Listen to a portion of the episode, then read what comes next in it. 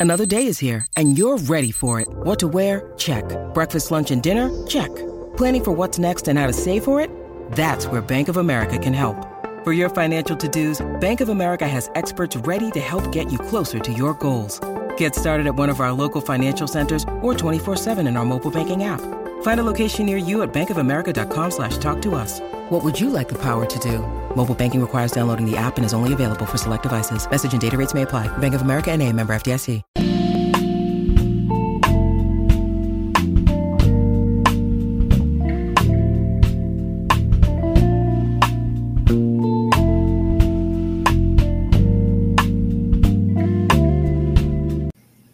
Hello and welcome to Hello. season five of the Yaoi Shelf. Grab a seat and relax.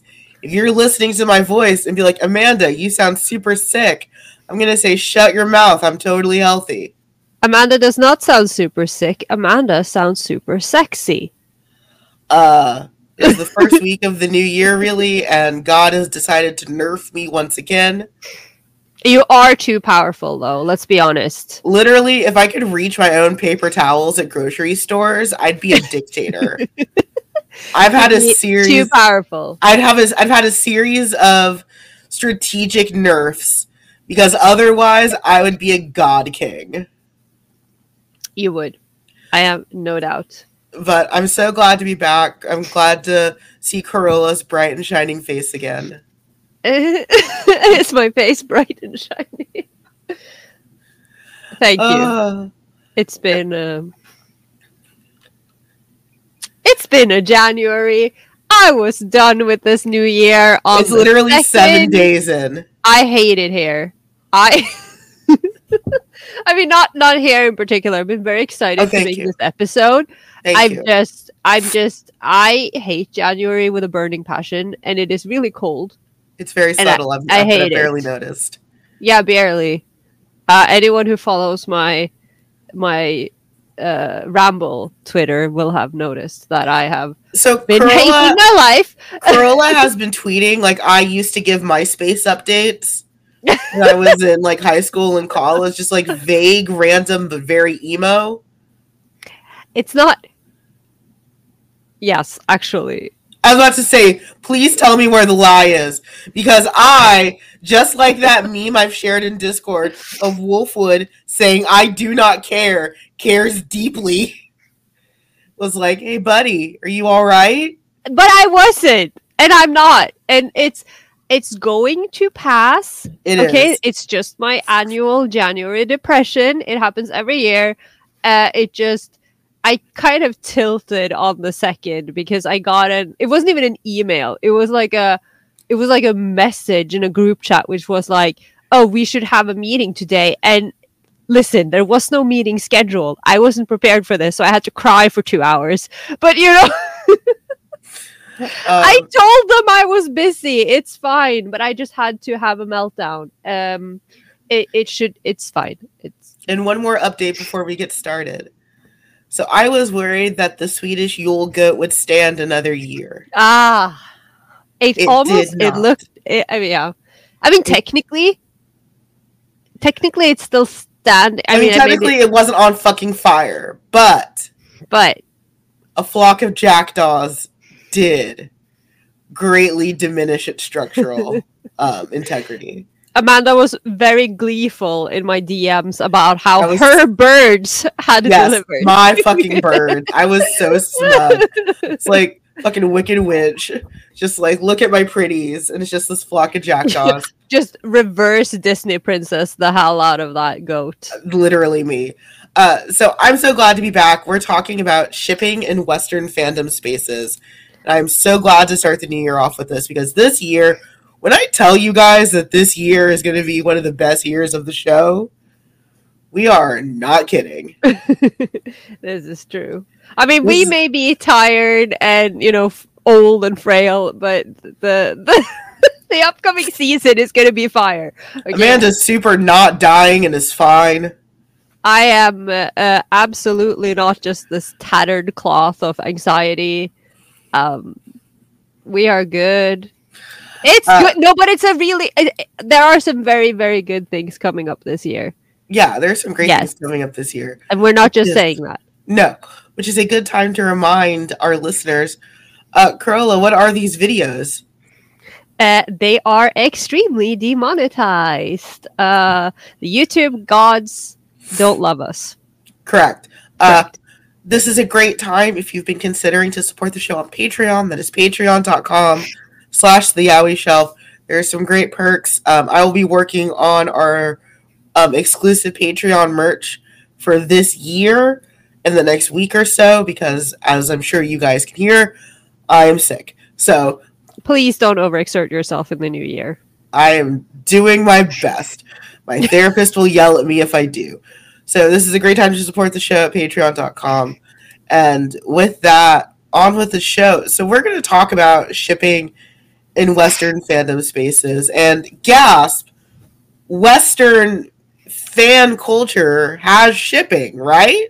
Wow. I didn't know that. I know. I have had to do some serious soul searching in ahead of this episode because I realized, yeah, I saw you in my Twitter notifications. I have realized that I don't have any Western ships, and a lot of the th- the ships that I immediately thought of as Western, I realized these are not Western. They're just live action. They're they're just real people. They are not West. Yeah.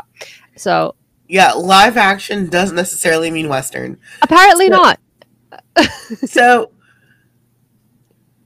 and not just that western fandom has shipping because of course there's shipping but it has queer ships and i think that's where Mhm. we're really going to dig in and i think it's You important think? to go over I'm sorry. I'm Carlos sorry. cause triggers coughing fit um, I woke up and chose violence. against a dying old man I'm sorry. uh, so let's start off with something uh, that is very necessary for this episode.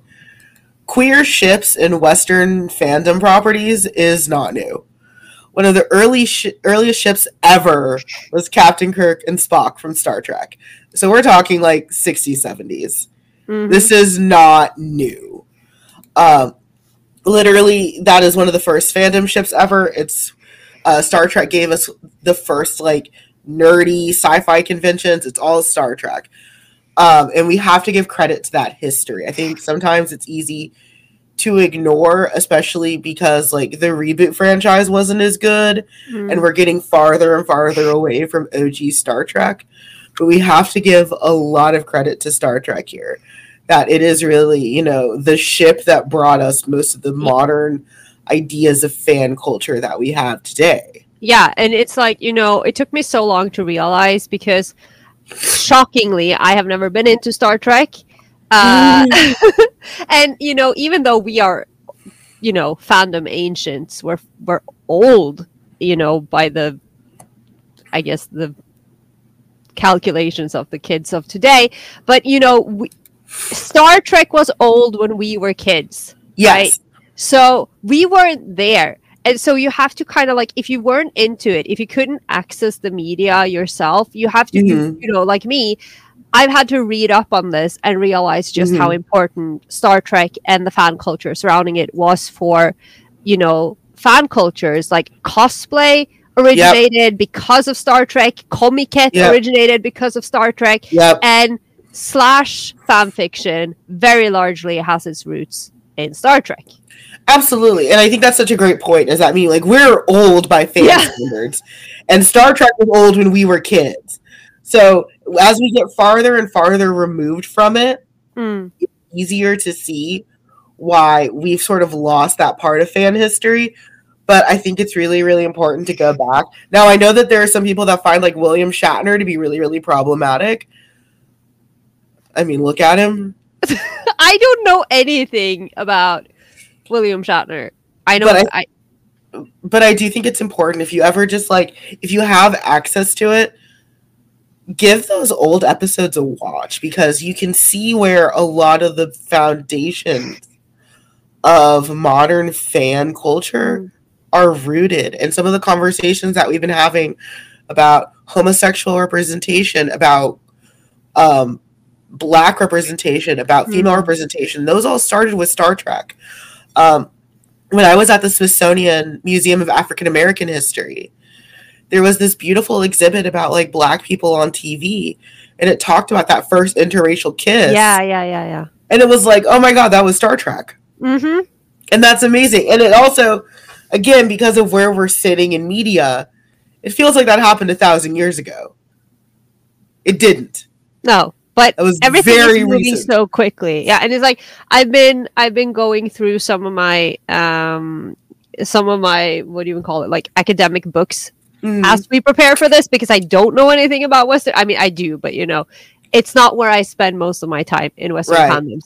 So I've been reading up on it, and literally all the three books that I have been perusing could have just been called like a fandom history of Star Trek because that's what it focuses on. It is, it is all Star Trek. But in um, Textual Poachers by Henry Jenkins, which originally came out in 1992, so the edition Mhm. that I have is from 2013 so it's the 20th anniversary edition and it has like a so you know they they have like an interview and like a foreword that kind of Mhm.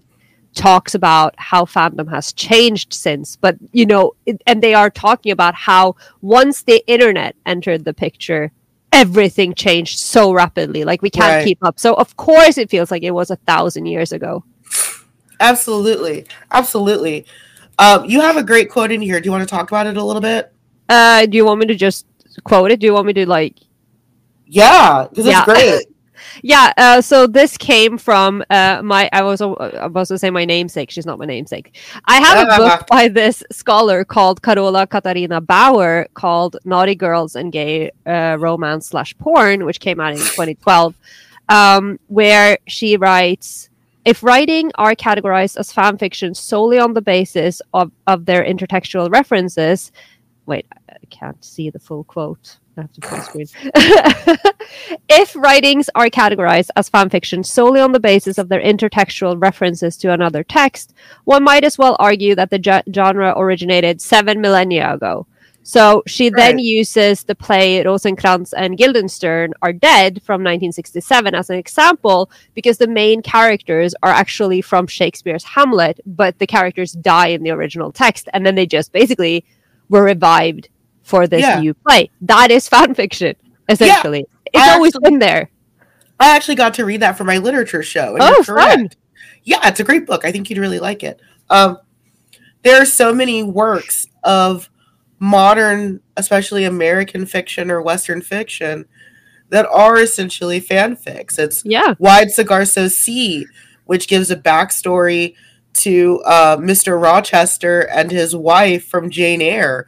It's Grendel, which gives a backstory to Grendel and his mother from Hmm. Beowulf.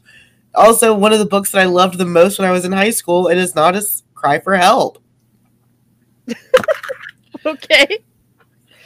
I loved Grendel so much when I was in high school because it's basically just this monster who is like just having like this giant angst fest. Like, why was I born? What am I doing here? I hate everyone. I, I can see how that would be. That is very, have- very on brand for you. And I have my original like high school annotated copy, and I was just like, wow, no one listened to me. Because you oh, know, Oh, no. especially like parents, like such like our generation of parents love to be like, I just don't know what's wrong with them. They don't express themselves or anything. and it's like me wearing all black all the time, openly saying, like, why was I born? Yeah, it was such a mystery. It's like what what what expression do you want? What Right, like- language do you want this in? Right, like, am I speaking Dutch and everyone else isn't? Like, I was very openly expressing myself. Um, Uh, so let's do a little bit of definition of what Western fandom spaces mean. yeah. because for the sake of this episode especially we are going to say that of course anime and manga originated in japan i am not going to sit here and have the conversation about what that means for animation that comes out of china or korea or anything like that for the sake of this episode if it comes out of japan it's anime and manga and while i know that the chinese Thai, Korean, and Filipino stuff all has a name. We're not addressing that today. No. And even if those say the Asian medias or whatever, or even European media, right, Mhm. has uh, actually European is Western. Never mind, I'm an idiot. No, but the the the non-Western, like even if non-Western media has a Western fandom, that is not what we're talking about. Exactly. Um, when I say the West, I mean what most people consider to be the global West, which includes the US, Canada, England. Um, you might be thinking, hey, this feels very like Eurocentric. Yeah, that's the point. Um, you might notice that there's definitely like a quote unquote bias to like the UK and the US. Yeah, that's kind of part of the discussion. And that's kind of what yeah, that bias is real.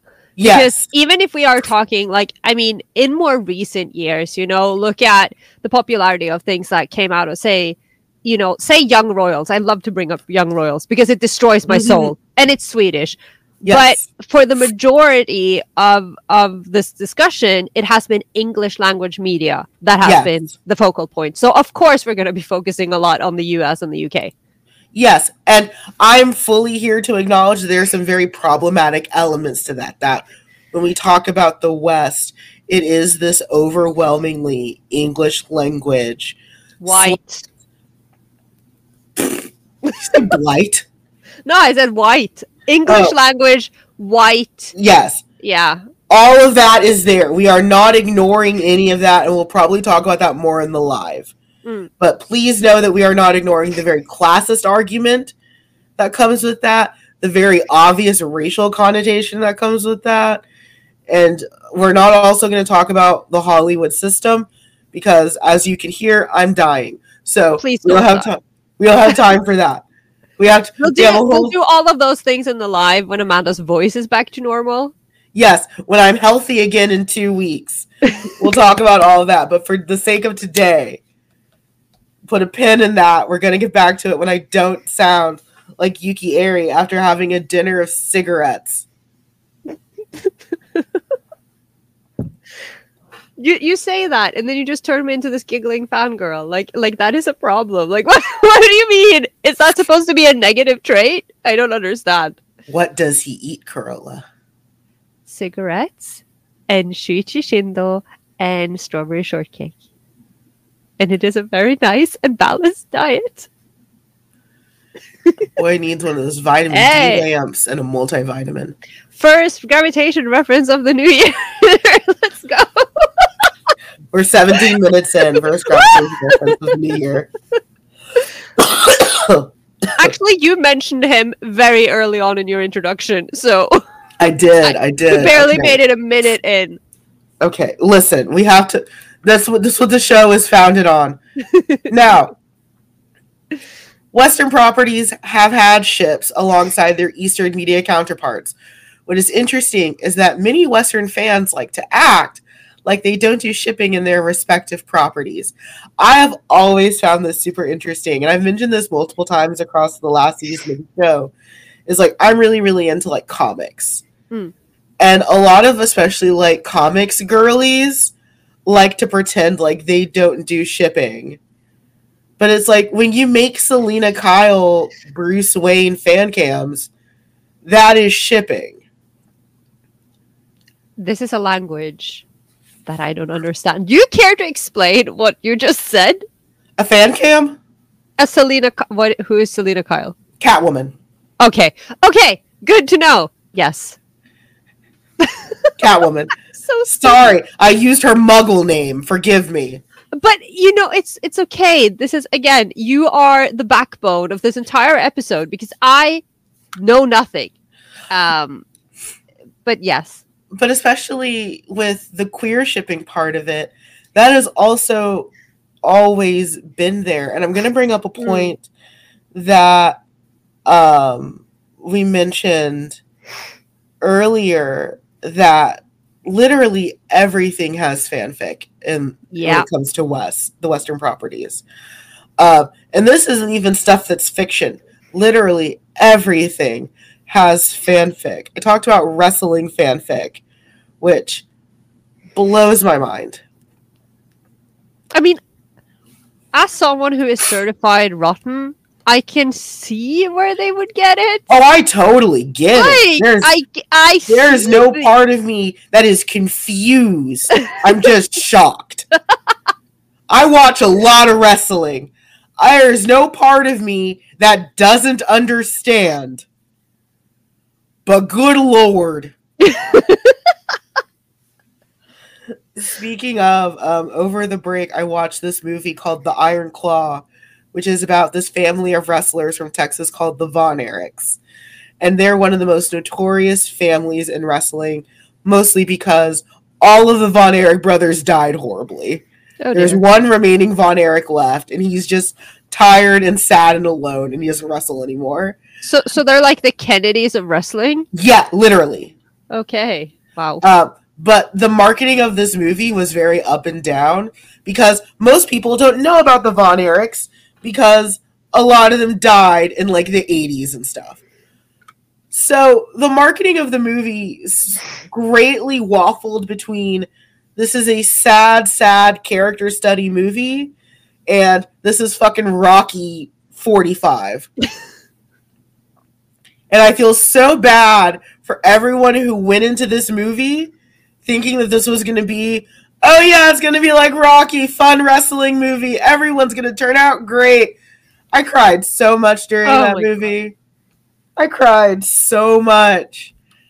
Um, but wrestling has a lot of fanfic. Reality TV shows have a lot of fanfic. Um, competition shows have some fanfic, which I think is very, very interesting. Chopped fanfic exists.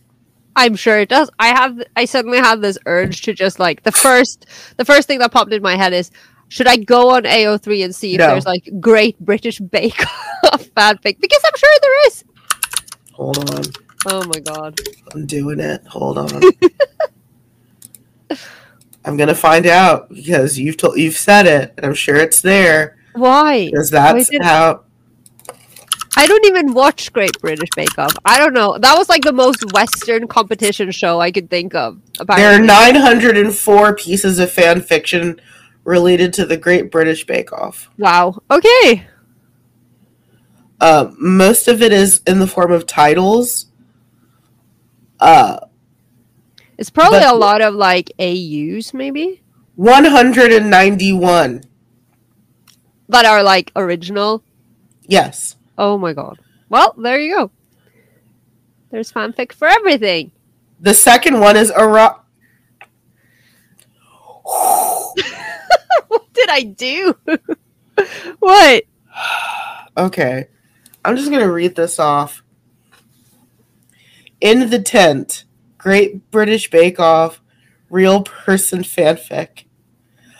Paul Hollywood, Tamal Ray, Andrew Smith, David Arrington, Glenn Cosby, Noel Fielding, Matt Lucas, Prue Leith, original male characters, original male characters of color, original female characters, original trans characters, inspired by the Great British Bake Off, orgy, fucking, face fucking, rimming, felching, fisting, British character, trans male character, black character, characters, Indian character, Latino character, Scottish character, Welsh character.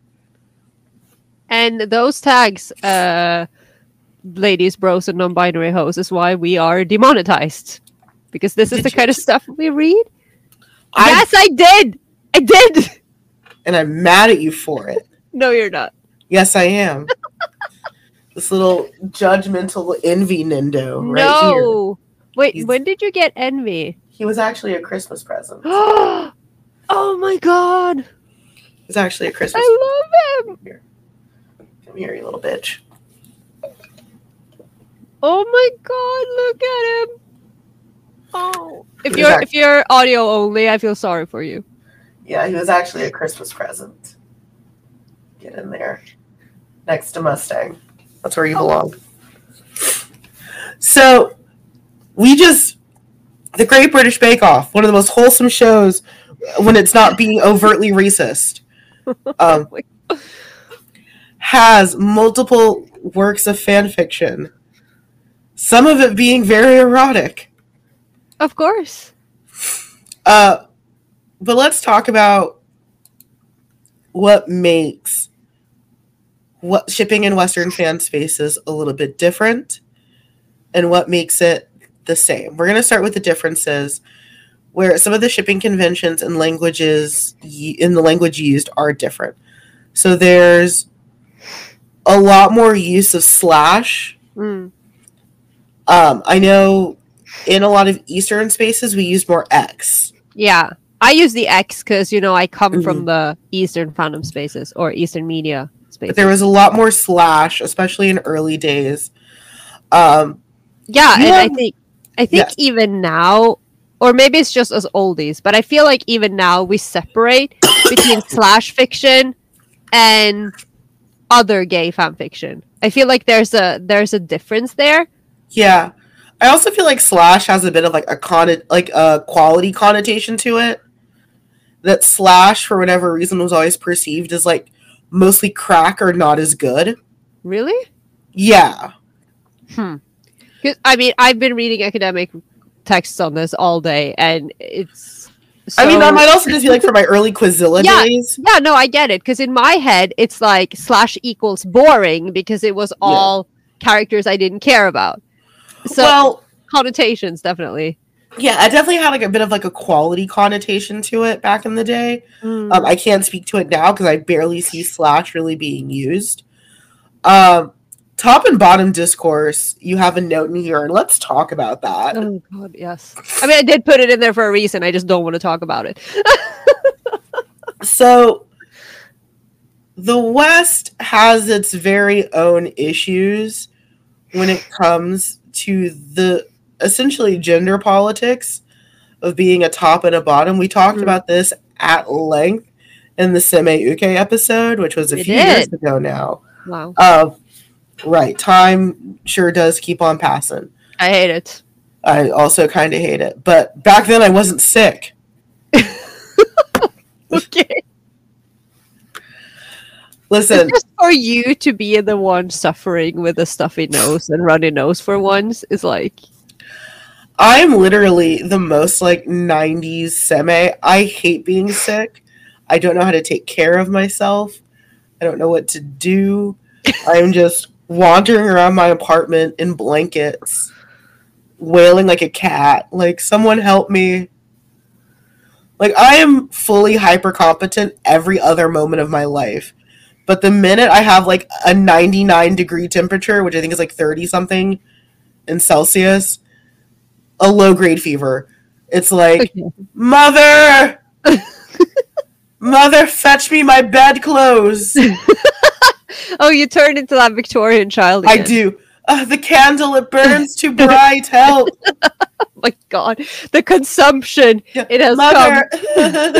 the angels, they're coming for me. oh my god. I'm I do- I do feel you though because I rarely get like really sick, but I did get the like the flu of my life in January of 2007 Uh-huh. and it was the worst thing that ever happened to me. I was just I was carried to bed on a Sunday evening because I was feeling a little like exhausted and I woke up and I couldn't leave my bed for 5 days and it was awful.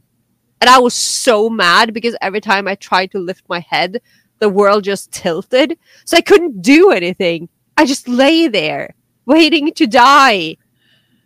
I don't recommend it. I don't recommend it but needless to say, we have our own top bottom discourse that is very, very Hmm. much influenced by the West's own internalized misogyny and homophobia that comes with the top bottom discourse. And we import a lot of that into our fiction, where we do have these incredibly feminized submissives but they're feminized in a way that is more like emotionally helpless than physically helpless. Mm. Like, you know, if you can look at Yaoi and BL and be like, a lot of ukes feel very much like women in every aspect of the term, especially when you're talking about like, you know, the golden era, like really like 70s, 80s, 90s, early 2000s. in Western spaces, we do we do find that submissives don't usually look like we would assume a standard uke to look, but they'll still act like how a standard uke acts, Hmm. which is usually very very interesting because that's usually very OOC out of character. Uh, so it's almost like pushing a gender role onto someone. And it's interesting. It's interesting to see like the leaps in logic Yeah. that Western fangirls in those queer shipping spaces will have to take, and fanboys, of course. We don't want to discriminate.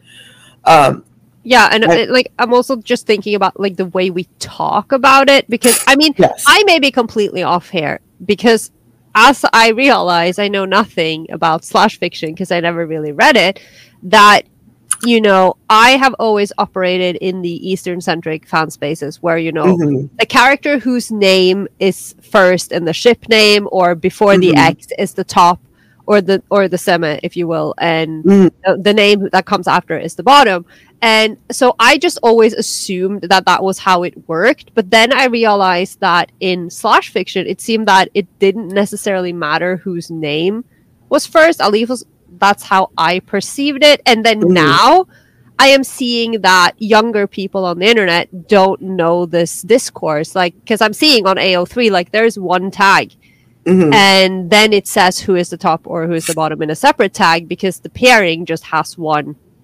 dynamic it seems like so Yeah, well, I can give you a great example, and of course, we said that we're going to talk about a lot, which is Supernatural. Uh, which was Destiel. mentioned by the way in textual poachers Ooh, but uh, Destiel, Dean Winchester, and Castiel, yeah. a lot of Destiel fics are not Dean as top. really Yeah, because in my head exactly. is that is i mean tops, obvious to but a lot of Destiel huh is not Dean topping. interesting Right. So it takes something that probably was set up to be this way, where I think there was like a fandom shift, especially as Dean and Cass's relationship changed.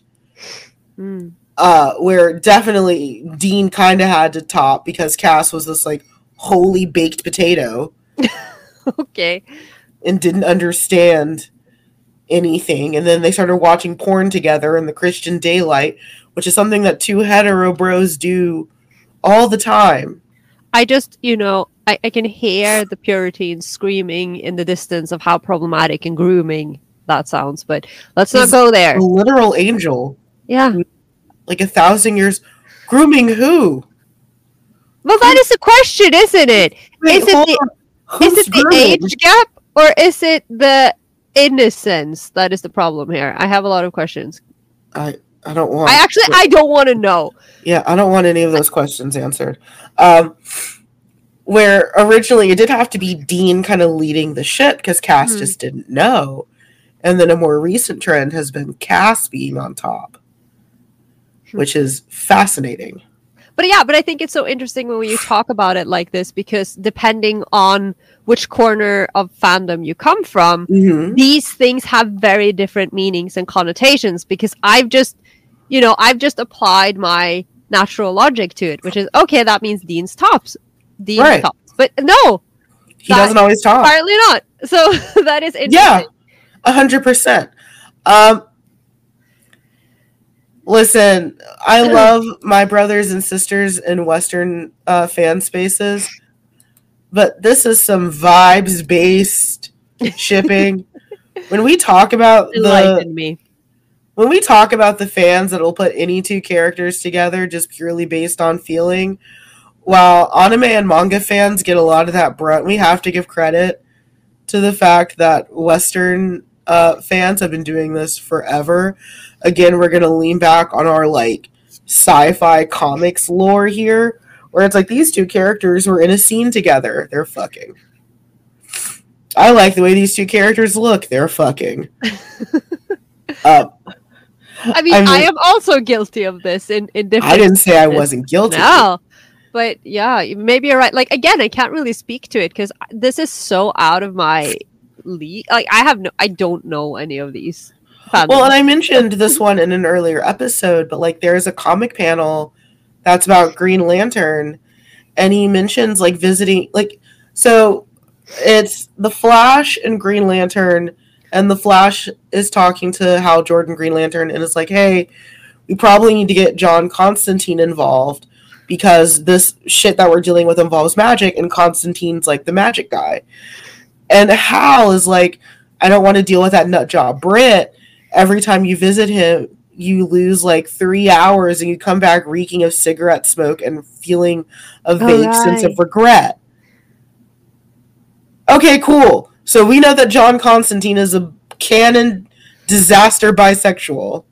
Sounds about right. And there is no reason why I love him so much. Don't ask questions.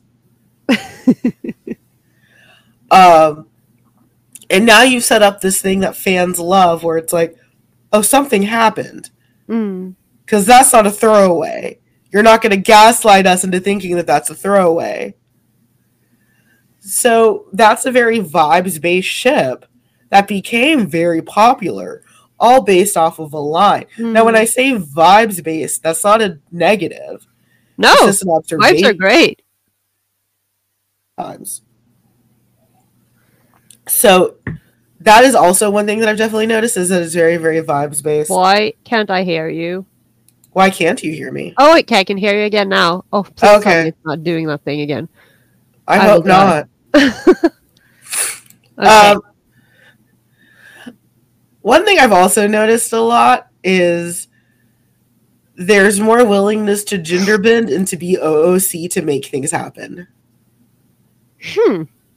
Yeah. So I've noticed a lot of gender bending in these Western spaces to like make things gay, which I think is fascinating. So, like turning female, female car- or non-male characters male for yes. to be gay. Huh. Yes. And I'm amazed by that. it's like, okay. I mean, fascinating because, you know, it's not like there isn't an abundance of male characters out there. Right. Which- yeah, it's really, really interesting to watch in some places where it's like, oh, just let there there are men over there, but you want this ship dynamic, but with two men. But I can understand that though, because clearly I have reached a level where everything mm. is gay, and right. I cannot be invested in het ships for a right. multitude of reasons.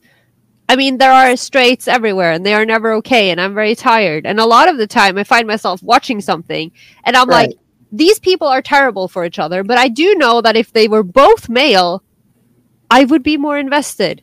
But I'm not because it's I don't know, but maybe it's just because I am rotten and heterosexuality mm-hmm. is doomed. Hetero what what is that word? Hetero fatality? Yes. Yeah. So here's one that I actually came across. Um it's actually a pairing that is les that would be lesbian if it was canon. It's a Shego and Kim Possible but a lot of artists will draw them as two men. Huh. And it's like, well, hold on now. That's a lesbian power couple if I've ever seen one. what is the appeal in making them both men? Interesting. Do you just want the vibes, which are the looks?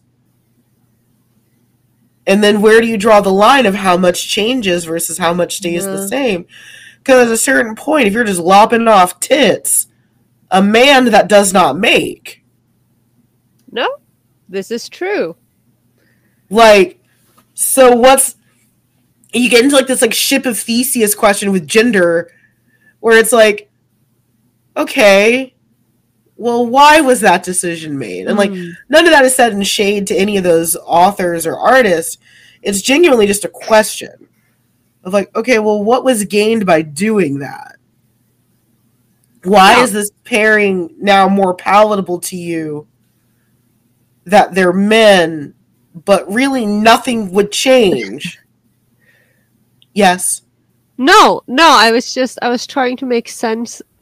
Like I think that I mean, that my natural thought, apart from you know, sure, it's a vibe, and you just talked about Yeah. the vibes, and I get it. But my my first like my instant like my instant thought is that it goes back to the whole um equality or lack of equality between the genders and right. male characters having more agency and having more uh con like basically just having more content and context and all of those things and and and that male Mhm. characters are more interesting and like just carrying that over but if you are if it is about the dynamic between the characters in the first place there should be no reason to change their gender other than you think it would be hot if they were two guys which valid i mean we're not invalidating that opinion Yeah, i'm far trying from. to kind of because i get it because Yeah. know, sometimes people draw a gender bend I hadn't thought about, and then I'm like, yes, I enjoy this actually. Yeah, same. I'm like, oh shit, I, wa- I didn't know that was an option. Let's go. Um, and we mentioned this at the start, but also making characters a little OOC or out of character to make things happen. Again, my beloved Destiel. Sometimes you have to make Dean Winchester the most bottomy pillow princess in the entire world, and it's like this is a man who literally like hunts demons and ghosts. Why he can't be both? I mean, he can. It feels wrong sometimes. I can't speak to what Dean Winchester would be like in bed outside of all of his girlfriends hate him. That sounds. Um, maybe he is a pillow princess then, because he only he is. cares about his own pleasure. I I don't That- know. Actually, that checks out. You just solved it. Congratulations. There you go. There you have it. we solved it together. But sometimes you do have to make these characters really, really OOC, and that gets again something that we talked about last season. That gets a little bit interesting when we're writing fan fiction about people that are real human beings, even when they're playing characters, especially when they're not playing characters. So I saw that Great British Bake Off tag up. Why? I just haven't closed it out. And one of the options, there's another one shot that has Viva La Bam. Like- Bam. Bam Margera. Okay. I didn't know there was a Viva La Bam tag. Well, you know, I don't want to know what's in it. I, used have- to love Viva La Bam when I was in high school. Again, totally well adjusted. No I problems here. so I have never watched Viva La Bam because I have so much uh, legitimate trauma from watching Jackass, and he was on Jackass, I and I loved Bam Margera. Oh I didn't care how greasy he was. I thought he was sexy. and I regret some of the decisions that I made when I was younger because I have historically had bad taste in men. well, uh, and now you have a whole new fanfic tag to explore. Congratulations! I clicked on the Viva La Bam real real person Why? and I've made a mistake. Oh my god! This is Ryan Dunn, ex Johnny Knoxville, ex Bam Margera, published in two in 2023. Ryan Dunn's dead. Oh my god! Okay. One of the tags is Bam is so baby girl coded. Did you just click on it? I didn't click on the full thing, no. Okay, because I There's heard hundred- click out. You know, No, that was Discord. Jesus. No, there's 175 pieces of fiction in the Viva La Bam RPF tag. the more you know. But I mean, it's like you said, there's fanfic of everything. I don't know why I'm surprised. It's just And what's shocking is is that while some of it is OC driven, especially because this is AO3, it's not. Now, what we did see a lot in the old days was gender bending yourself to make a Mm. pairing gay, which I did a lot. I have tons of male OCs because I wasn't working through gender angst at all when I was in high school. no, no, no, no. I was totally cisgender and Very. not at all bisexual. I was very, very straight and Can I help you? Oh, I'm, I'm fine. Nasty cough you have over there. Yeah, I know. Discussing how straight I was and how cisgender I was during high school. That was a very legitimate cough. I am actually also. But while a lot of this isn't OC driven, back in the day, a lot of this would have been. Mm. And I think also that's probably where a lot of the taking things OC happens is when you're especially writing OC slash fic. That you do have to make things out of character because otherwise you have to invent a reason why these people, especially these real people, would care about you. It is Yeah. much easier to do that in a fictional space where it's like, oh, I can create an OC that happens to be one of these characters' other friends that maybe you don't meet in the original story. But okay, sure, yeah, it's plausible that in you know these years that aren't as well written about that they had a friend or a cousin or a sibling or whatever Mm. that appears. You can't do that for a real human person. I mean, you you can You can. fan works do exist, but I think it's interesting because one of the chapters I read um, in textual poachers is is the chapter that is about reading and writing fan works in general. So Yes. this is you know the general and in the introductive paragraph, someone I can't remember who is quoted here, but describes fan works or like describes the media or the um, the objects of the Mhm. fan work as silly putty because you can Mhm. shape it to your desire, right? And that is Mhm. essentially what you're doing. And if you have to turn them OOC or gender bend them to do so, Mhm. then you do it in order for that fanfic or whatever to work. Right, absolutely. And there's nothing wrong with that. Like by no means again, like are we making any negative value judgments here? It's just a part of the thing. Yeah. Um Wow, zines Yeah. here are back. They are. I used to think that fanzines was something that was. I mean, this says a little bit about my back- background, but strictly uh, rega- in regards to punk music and passed around Europe. That's how I know fanzines. And then I realized that people used to make zines about everything, including Star Trek and Yes. Star Wars and Yes. whatever. Apparently, one of the things that I have been reading a lot about in this uh, in this book that keeps coming up, I cannot not remember what it was called. There is this one sci-fi show that they keep mentioning that I had never heard about. That now I realize. Battlestar Galactica? No, it's not Battlestar Galactica. It has a seven in it. Wait. Let me check. Because I have it here. It's the first red note. Blake Seven. Huh. I've never heard of this until I started reading this book. Yeah, I've never heard of this either. And I know what Red Dwarf is. I know nothing. But yeah, Blake Seven was apparently a huge deal in Western fan spaces. Well, damn. But yeah, we've definitely seen this resurgence of zines, short for magazine, for the kids that don't know what a magazine is. Hmm. Um, so my understanding of zines comes from like the literature feminist side, Oh yeah, yeah, that too. like the very like, Lilith Fair kind of like Mm. zine, where it's like here's a bunch of women who kind of hate men writing some poetry, but also some of them make good points. So don't ignore the whole thing.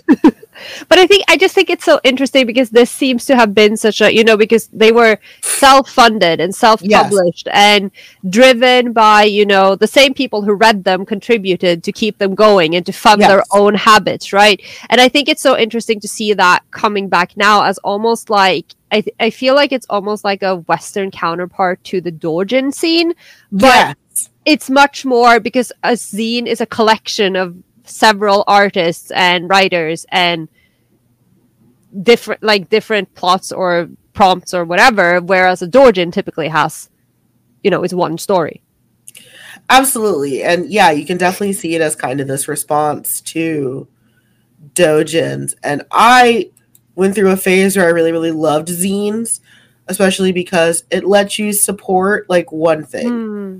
It's like, hey, here's this one character that you like or this one concept that you like. Here's a bunch of stuff around it. And for some of the zines that I supported, The merch was great. Everything was great around them. Um, I kind of stopped just because one physical space, I ran out of it really, really fast. And two, a lot of the zines, especially the Western American driven ones, didn't have a lot of drama. Or like sometimes the artists don't always get paid what they should. And there's like really, really bad delays that aren't communicated well, which no one cares about delays. What they care about is communication. Mm. So I kind of stopped supporting zines just as I started like running out of physical space. But yeah, these zines were a great place too, especially if you did like a western a western property ship, especially there were entire zines that were dedicated to like your Battlestar Galacticas, your Doctor Who's, your Supernaturals. We're not going somewhere with this at all. Nowhere. No, this is a total dead end. And we're not going to mention the very obvious thing that I mean- we've been talking about for years.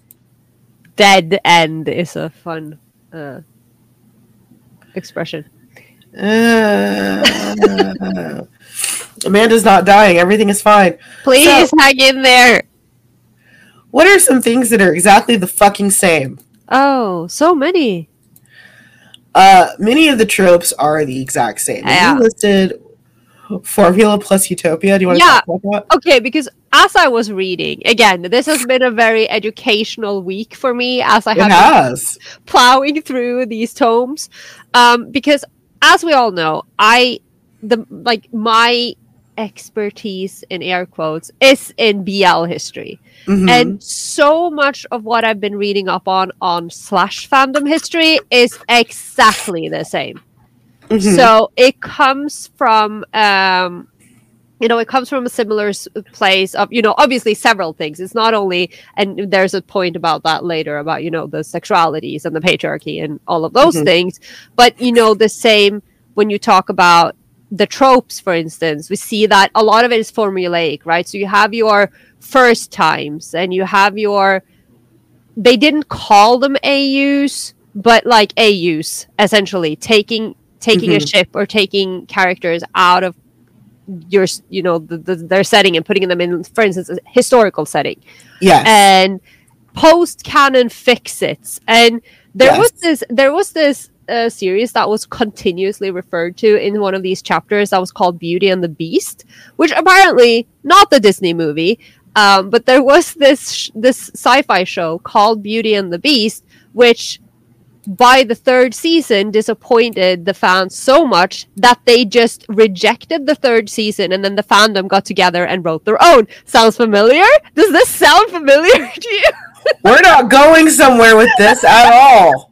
I was reading this. I'm like, what the hell? This is I, history is a cycle, and, Yeah. and and so so many of these tropes, right, and these formulas that we find in so many fan works, but also the Mhm. utopian, and of course there are dystopias because everyone loves a good dystopia and hurt, comfort, and angst and all that. Yes. But the utopia of, you know, delving into via the homosocial relationships to the homoerotic, and then the whole everyone is gay and everything is great.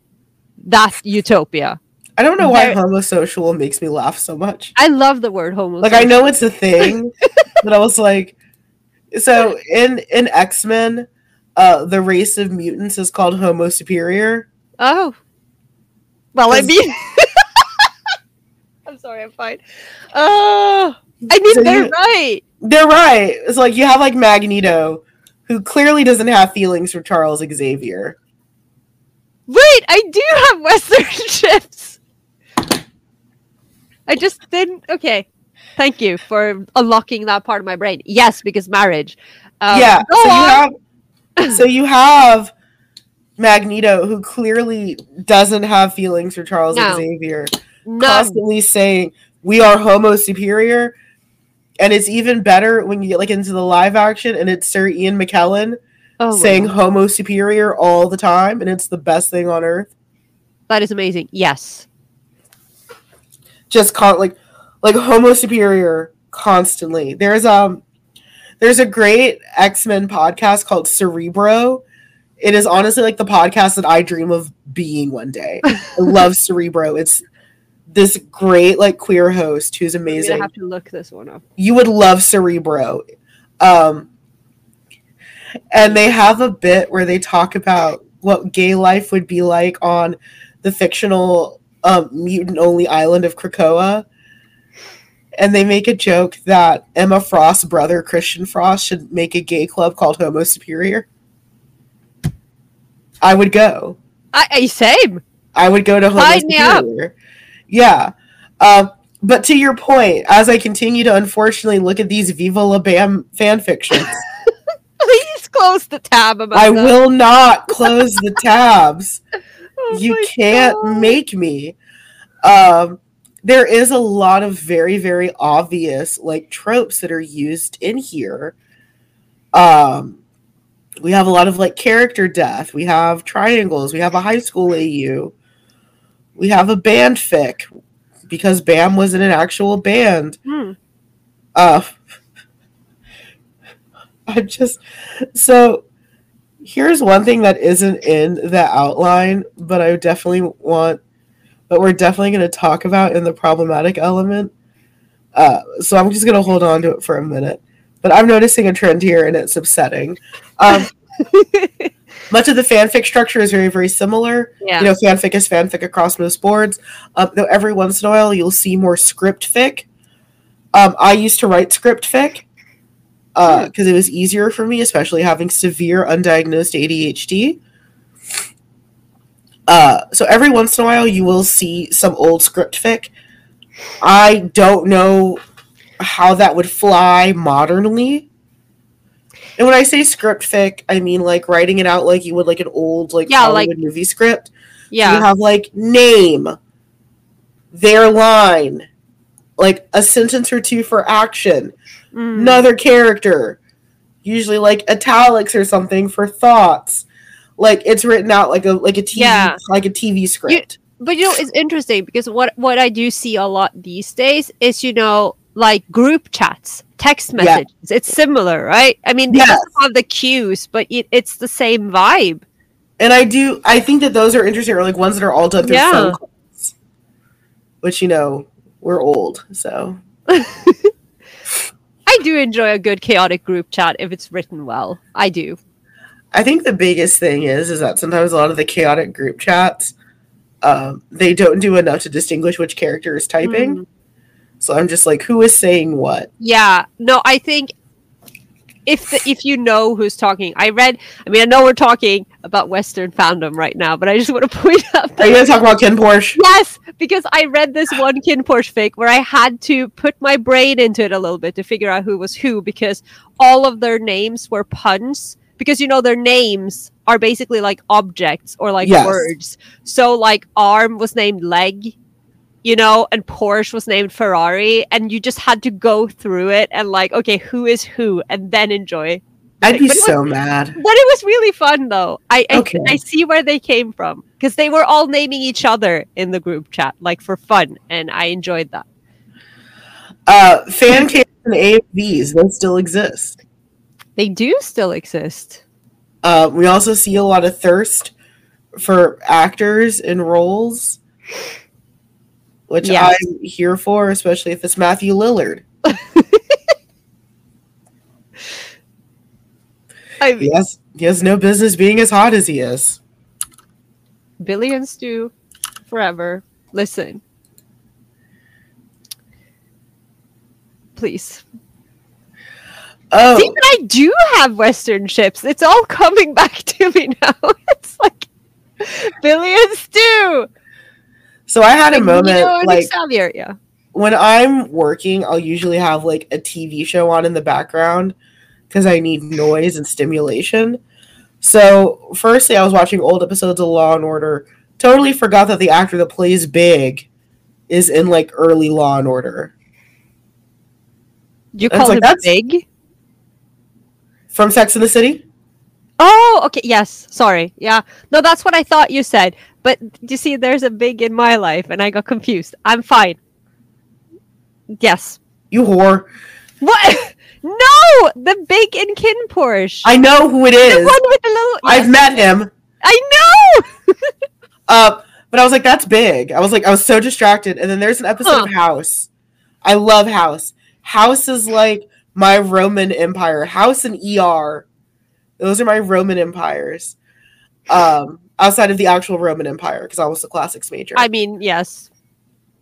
um, Shocking. there's there's an episode of House where it's Captain Holt from Brooklyn Nine Nine. Rest in peace. Lin Manuel Miranda's in one of those episodes, uh, playing a manic depressive who is like House's underling. Hmm. Um, Jeremy Renner pops up in an episode. Me Meatloaf is in an episode of House. Is there anything Meatloaf doesn't just randomly appear in? Okay, the episode that Meatloaf was in was great. like it was really, really it was a good episode. It was a fantastic episode. Um I think it was the one where one of the doctors had committed suicide and House is trying to figure out because he thinks that like, oh, it's everyone's fault but his. And it's like, no, it's kind of your fault, but also sometimes people commit suicide. Like that's a thing that happens occasionally. Um, and like Meatloaf is there with his wife, and like they're both dying, and they can't figure out why they're dying. But it turns out that the woman playing Meatloaf's wife had like an affair one time, and like contracted some like weird disease, and now they're both dying. But like they have to deal with the knowledge that like her affair is what's killing them both. House does not get the credit that it deserves, except for the really problematic parts of it, like House ramming his car into his ex girlfriend's house with her new boyfriend and baby inside of it because she broke up with him. Yeah, that, uh, I mean, he goes to jail.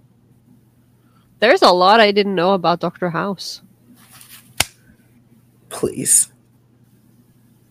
I love House so much. uh, but a lot of the a lot of fan cams and AMVs still exist, and of course, the origins are still the same, which is, of course, liberating female sexuality. For, this is entirely you from the Yes, these are my notes. Oops. and challenging the constructed male sexuality. Are we talking Yes. about the bottom thing again? Yeah, because when we were talking about it, I put in an, an, a note because, in the same way that it is different, it is Yes. also the exact same. Which is Yes. again, I was reading, and there was this one person. I I am terrible at this. I will uh, cite my sources properly somewhere else. Uh, but but there was um, someone in Textual Poachers, I believe, who who basically said the exact same thing that you know you find all the BL scholars saying, which is essentially that slash fiction kind of meets in the middle, where it's Mm. like these characters have both male and female traits. So in the um in in for instance the shipping of Kirk and Spock, you'll have like Kirk has a lot of manly attributes because you know he is a captain and he is this male hero character, but then he is also like soft and and Yes. vulnerable, but then Spock is you know larger and he has all of these like masculine traits, but then he also has like a cycle because he has that whole mating thing that I don't know what it's called. And and so they both inhabit these male and female traits. And so in slash, as in BL, Mhm. you kind of create you transcend the gender borders and create like a new form of you know it's homosexuality but it Mhm. represents all genders in all gender Right. roles so Absolutely. entirely the same as you find in the bl genre and Completely. And that's such a brilliant point because yeah, like especially with like Spock and Kirk, there is a lot of like, oh well, Spock is the manly man because he's very rational, doesn't have emotions. And Kirk, who to every like stereotype is a machismo manly man, but he's emotional. Hmm. He has these like really, really crazy up and down like mood swings. Like I can see why, especially like, you know, fan logic trying to fix it, that they would bring in. And unfortunately, again, we're going to bring up our favorite topic, which is internalized misogyny and homophobia. yeah That we bring that old baggage into that hmm. conversation. That, of course, Spock is, you know, the perfect platonic ideal of a man because he doesn't have these strong emotions and he's ruled by logic and he doesn't feel. Yeah. That's what makes him manly. Okay. Let's see what. Let's see if I can just find this one quote. Are we quote hunting? I am quote hunting. I don't know if I'll actually find it though. Do you want me to move Uh, on to the next part? You can move on and I'll let you know if I find it.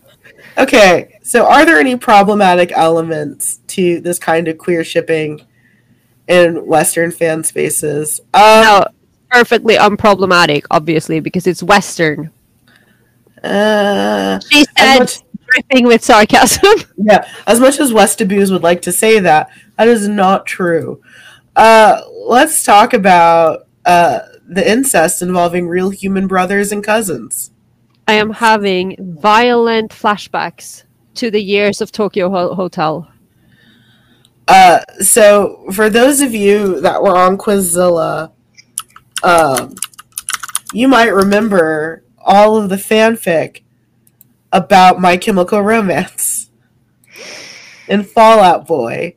Some of those bands involving actual family members, and many of them having slash fic about those actual family members doing actual kissy things. Now, were both of those bands a little bit gender bendy and a little bit flamboyant? Yeah, sure. But those are human beings who Yeah. are human related. I mean, I immediately think about Tokyo Hotel because I hated them. Um, Mhm. I will admit, I think I've heard one of their songs. I hated them because you know, I was I was in my peak Visual Kei discovery phase, and everyone thought I would like Tokyo Hotel because Yes. I like Visual Kei, and there was a whole thing. And but what I really, really, really hated was the fandom because Yes.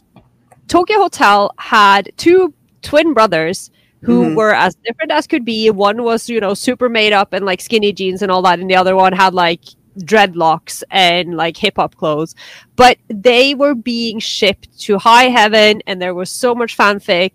And I remember at some point that they went out and said that this made them incredibly uncomfortable Right. like please don't do it and i also think they were like 17 when they got started and i also remember really hating the fandom not so much because like the shipping was one thing because again i come from visual kei. Shipping mm-hmm. real people is hard to avoid in visual kei. Right. But they were real life brothers they were teenagers and on top of that bill's fans in particular were incredibly homophobic because they were like they they would ship like people would ship him with their brother but then the antis who were still their fans would scream at their top at the top of their lungs like bill is not gay. And it's like but what if he is though? What are you going to do? What message are you sending to this kid if you are defending him by being Right. very he is not gay. Like that is not Right. helping anyone. It was a mess. And that is all i can think about whenever this discourse comes up.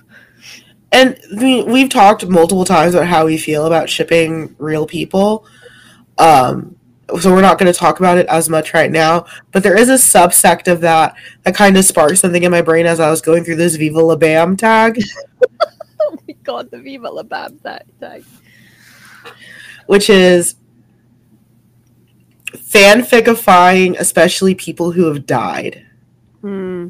So Ryan Dunn was one of Bam's best friends, and he passed away um, in 2011. He was super young, and he died horribly. I think it was a car accident. Oh yeah, I remember reading about it, but I Yeah, it was. Yeah, it was a car accident. I was gonna say, I'm pretty sure it was a car wreck. It was a car wreck. So, and Bam was gutted after losing Ryan Dunn. Ryan Brunn was like Ryan Dunn was like a brother to him. hmm. a lot of these Viva La Bam fics have like Ryan Dunn dying, but like a fanfic version of him dying. yeah, And I don't know how I feel about that. Or like major character death, where like Bam overdoses and dies. Bam has mm-hmm. overdosed so many times and still struggles with substance abuse. And like, there's one thing to be problematic with fictional characters, it's another thing to be that problematic with real human beings. Yeah.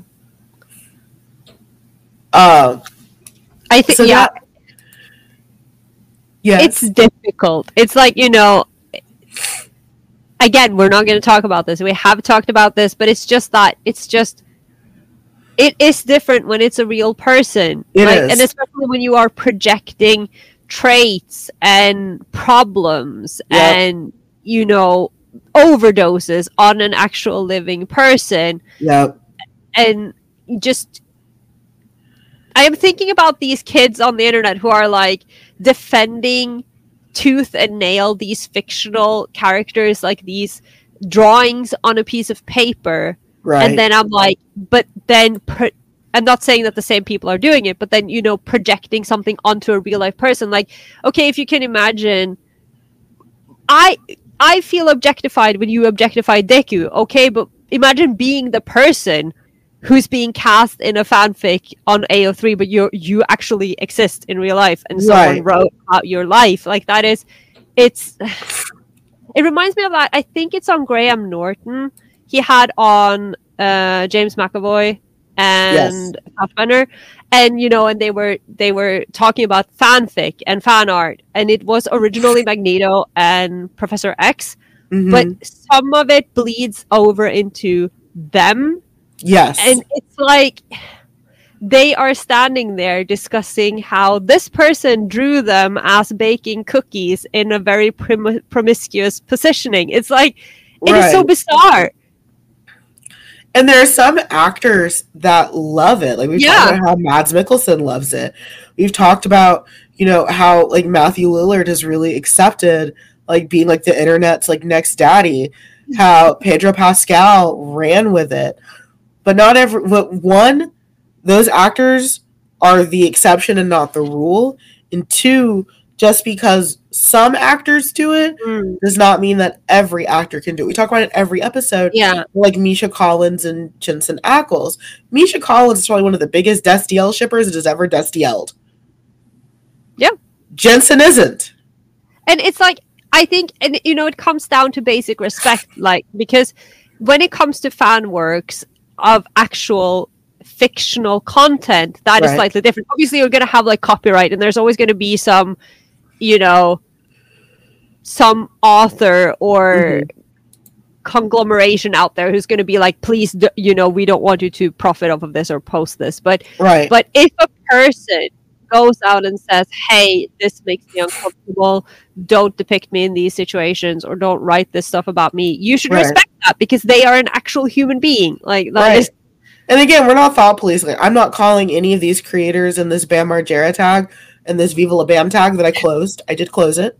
okay. um bad people i'm not making like value moral judgments i just think that like that's something that we don't talk about enough especially when we come to these western properties because a lot of them are very like person or actor driven Yeah. so like yeah when you're talking about doing any kind of shipping in a lot of these properties like while it's easy to say that you have multiple versions of some of these characters in your head it's probably a real human actor you have in mind Hmm.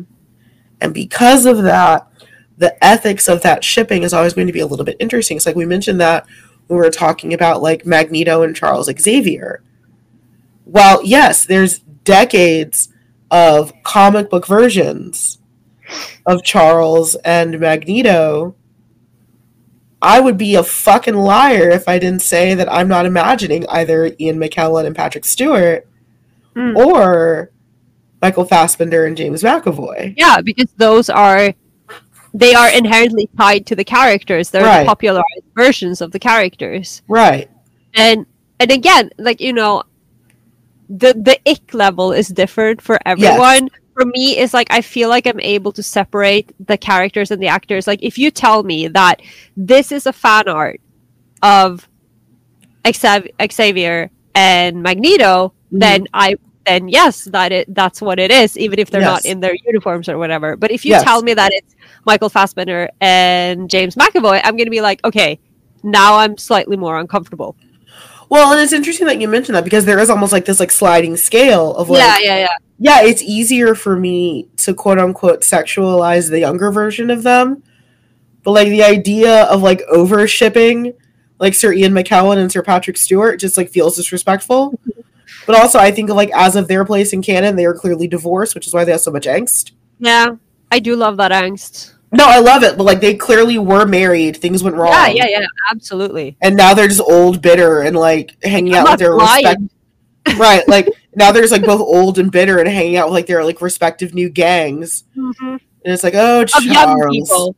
Yeah of, of young of young people and beautiful women Even though they're both very gay, it's like, look at me and my beautiful trophy woman over here that I am not interested in. i don't know how they managed to make magneto who is one of the biggest horn dogs in like in like marvel comics into one of the gayest men i've ever seen because like he fucks the hell out of most women that he sees and he has like so many kids. He does. But the idea of like that old X-Men Magneto even like looking at Mystique with anything but like gay smugness. No, I think it's one of those compet over achieving things. You know, he was Oh. like, I have already been to one concentration camp. I have to prove that I I am also a, a mutant. I have to prove that I am as normal as I can be. Let's have sex with all these women and sire some children. That will convince them. And then by the time he's in his divorce era, I mean, He's just hanging around with twinks and partying Yeah. with his superior. I support that honestly. No, I love that for him. Uh, let's talk about one of our least favorite favorite things, which is parasocial, which is parasocial relationship hell. him. Listen, the internet has made every actor, voice actor, and celebrity an at away. That does not mean that you should. No. And you know what comes to mind? And I do think we briefly mentioned this somewhere else Yes. in last season because this it goes for all of it. The Mhm. real people harassing human actors and celebrity celebrities and Mhm. parasocial uh, relationship hell. Dan and Phil. Here we are again. We, Because- we talk about Dan and Phil all the time. Yeah, because but it just comes back to me because they are all of the above. You know? Yes. harassed, outed, or attempted outed. And we deserve this because we are your loyal fans and we support you no matter what. And why can't you? Don't you see all this fanfic I've written about you? Don't you Mhm. understand that we just deserve to know what's happening between you? No, Right. don't actually. Right. You actually, I don't owe you anything. You don't deserve that. Uh, the parasocial relationships, one, they've always been there. Mhm. I mean, if you've heard us tell like old, especially me, because I know it's different over there, but like old con stories of like voice actor meetups and stuff Mhm. like that. Uh, there's one that I'll never forget, and it was J. Michael Tatum, who is the English voice actor for Sebastian in Black Butler. And he also did um, France and Axis Powers Hetalia. And he was telling this story, and he was like, a fangirl came up to him and like put her arm like on his shoulder and like brought him down to her level and like whispered in his ear like don't fuck this up. Like a threat? Or like as a reference to France or as a reference to one of the voice roles i honestly don't remember because it was over a decade ago. Okay. but it was like but it's like one the audacity and the nerve. Mhm. The audacity and the nerve two he's a human person No, apparently no. like Because- these people aren't meat they don't exist for our pleasure Yeah. Um, so and the internet's only made that easier. It's been only easier Yeah. to um, attack actors and creators when really the anger is on corporations. Mm. Um, to talk about one that does get a lot of queer ships, especially now, Star Wars. A lot of people put their frustration at Star Wars on the actors, especially especially um oh my god, it's Daisy Ridley, Yeah. right? Yeah. Yes. Especially Daisy Ridley. And especially a lot of the queer shippers did because Mm. everyone was convinced that like Poe and Finn were going to be endgame, and then Rose Tico shows up, and oh my god, everyone was so mean, not just to Daisy Ridley, but uh, what was her name? Uh, Kelly Marie Tran. Kelly Oh. Marie Tran. Yeah, yeah, yeah. People were so mean to her that she like left the internet. Yeah. And yes, there was a group of fanboy that was racist and just sexist, but there was also a lot of people who saw her as an impediment to the Poe Finn endgame. So that's one of the biggest things that makes kind of this discourse difficult is that especially in these bigger properties, a lot of these fans tend to hide in these waves Yeah. they hide in the overwhelming waves of oh we're going to attack you know this fucking actress because we don't like how this series ended. So they can almost mask that they've been just as terrible. And it's really sad. It's really frustrating. And it's something that you know it's hard to do when you have fictional characters though again not impossible. You know i just the the, the audacity just the straight audacity. Yeah, honestly. Um Because of course, you know, blame the actor playing a Right. role for a decision that was made by the corporation and the people writing the script. Okay. right exactly like it's it's absolutely like kelly marie tran and daisy ridley got together like in a in a, in a dark room They met in their trailer, like met in their trailer on the back lot, and they just plotted against the Star you Wars. ad. individually yeah. you per- they had your name written on it oh yeah. That is It's like- exactly how it works. and how to ruin star wars it was them Yes. no Disclaimer: It was not them. Please. It was not them, please. Uh here's the last one that Ah. I think is the most frustrating is seeing Western fan spaces as superior to Eastern ones. Hmm. And the hypocrisy, if you see the Yes. parenthesis.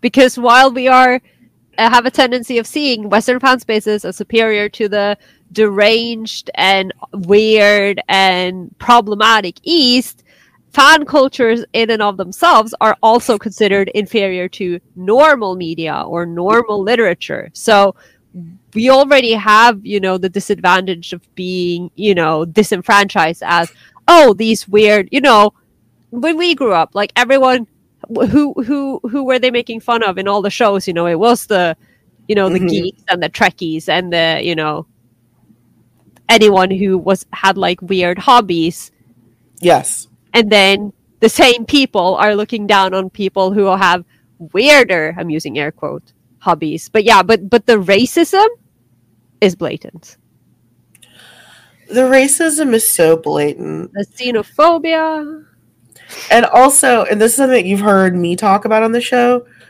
the racism and sexism within these fandoms. oh yeah yeah So like I'm black and female presenting. People for decades was were convinced that I was in this like horrible long con. Mm. That I'm not really a comics book fan. I'm not really an anime fan. Are you planning on coming clean in the new year like You know New what? New, year, new me. Um, I haven't been a fan of comic books my entire life. That's the truth. That's the truth Yeah, leaving me. the truth will hurt you know Yeah, the truth hurts when it leaves you. I did not recite the spell to summon Etrigan the demon when I was out with a friend recently. Sounds incredibly fake honestly Yeah, I, I, you know what? 2024. I clearly don't love any of this comic book stuff. I don't have fucking Batman pins sitting next to me because they need to go on one of my shelves. no no and I, I, obviously you can speak better to that than i can i mean as a as a female presenting person or you know a person who actually identifies as a woman i do Mm. relate to the misogyny Yes. within the fandoms but i i am white so you know when i started learning about you know i started following what was the name of that site it was like I can't remember the name of the site. It's okay. It was it was about Black fandom experiences. Anyway, it was a really good site. Mhm. I think it's closed down now, but I started following them, and I had no idea that it was so prevalent. That basically this idea that there is no space for people of color in fandom. I was like, what? Who, what? What? You know, it was such a Yeah, bizarre notion because we're all nerds, and right. yeah, It's crazy to think about that. Yeah, because like there was a long time that people were just convinced that like, oh, black people aren't nerdy at all. That all we like is hip hop and rap and you know wearing you know our, our our pants so low you can see our underwear and it's like no like there's one of the things i love about like the modern internet right now is seeing the prevalence of like black alt tiktok like hmm. alternative yeah. Because that was me when I was in high school. I was a black scene kid Mhm. and I felt so alone because I didn't see other people like me, but we were always there. Yeah. Like in my anime club, I was one, I was the president and I was one of the few black kids in it. Like I always felt so alone in my respective spaces Mm. but you know the internet has really made it apparent that like we were there our experiences were valid Yeah. we just didn't see each other also i'm sorry if you heard a bell uh, so i got um mari lwyd uh button pin Oh. and if you don't know what the mari lwyd is it's this welsh tradition um, horse. Oh, well, the yeah it's a horse skull usually like on a stick wrapped in a cloth and they do the whole like waffling thing where they come in and you have to like tell riddles to the Mari Lwyd and they'll ask for liquor and it's great. But I got a Mari Lwyd uh pen. of course you did. Uh, shut up. I'm not saying no, no. I'm happy for you. I, I like that strange dead horse thing. It's it's a great tradition. yeah, because I'm not a nerd at all. I don't know No, what I'm talking I about. no, you don't. You I'm I'm so normal. comment below if you want to call Amanda out on her lying. I guess, uh, because you know. Yeah, call him. Yeah, feel free to comment below if you think Amanda's a fake fan wearing a Stan Rio shirt I know you are. and surrounded by Nendos on all. Oh, I am- clearly that is a green screen. I'm a fucking a clockwork orange Nendo. You're not fooling me. I trust me. I know. Also, hold on. So I got the Dumbo squid uh, case, and I put one of Envy's faceplates in it. Oh no, cute. I love the Dumbo squid. Uh, No, but you know one thing that came back to me. Uh, remember, because when we talked about language, the the, the Yes. language that is used about about shipping in the West compared to the East, Yes, there yes, is yes. a lot of ugh, I don't even want to touch it, but there is a lot of discourse right now that is covering that exact point and the oh Western Western fandom is superior to Eastern because Mhm. in a lot of Eastern languages and in a, in a lot of Eastern fandom language, CP means coupling, right? As in Yes. ship. yes. And West has decided that since CP is uh, something completely different in the West, which it shouldn't be because the correct term is uh, CSEM or AM, depending on how you want to spell it. Mhm. Yeah. So a lot of people are just blatantly xenophobic because they just don't want to accept that other languages exist and they're just Right. like well in the west that's not what it means and therefore this just proves that you are all degenerates and we are better than you no we're not And I think it's the hypocrisy that's the most frustrating part Yeah, of it because really. that has been there since the start. Is that it's like, oh well, us in the West, we're clearly so different than those degens in Asia, and it's like, yeah i wonder where i've heard that before could it be uh imperialism right, it's like I've, it's like I've read your Batman porn. You're not better than anyone. god have you seen all the all the batman joker discourses going around twitter these days I don't know what happened because we hit 2024 and the Yes. antis have discovered the word CP for couple. They've discovered Yes. Batman and Joker ships. Yes. And they have discovered Death Note. And I am fucking losing my mind. I have been very little on the internet this past week, and yet, what is happening? What is happening? Exactly. And it's like it's so funny to me because like I'll see these like ships like Batman and Joker, which has been a ship in the fandom Yeah, like since the start of fan culture. I I literally learned yesterday about that that one universe where the Flash does something, and then Bruce Wayne's parents, Flashpoint. Batman and the Joker, Yep. and I was like, what?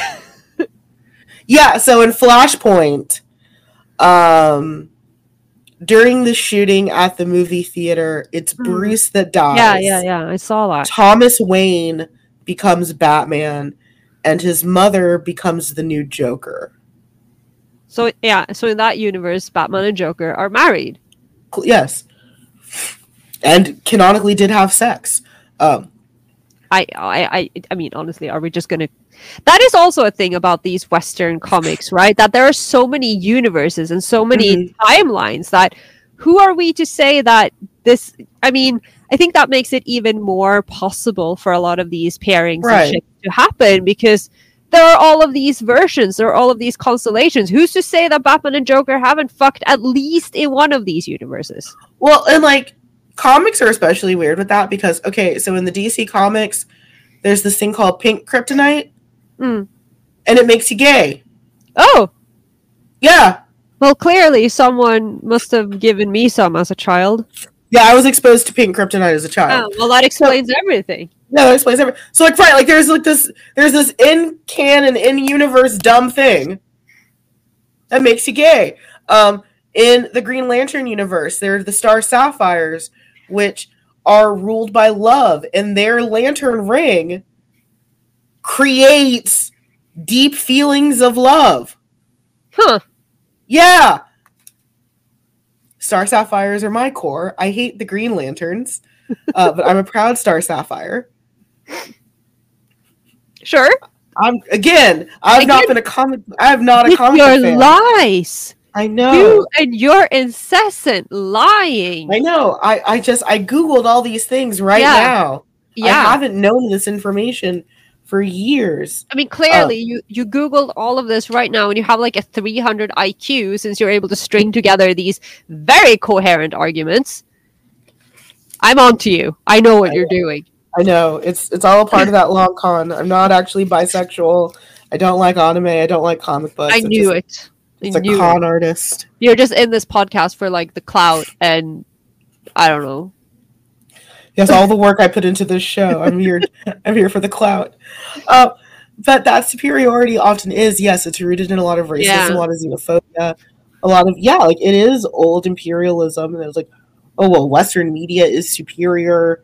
And here's one argument that I will say that I find interesting. I'm not endorsing it, but what a lot of people say is, oh well, Western media is superior because it has better representation. It's like one, stop looking to Japan to represent people of color. Just stop.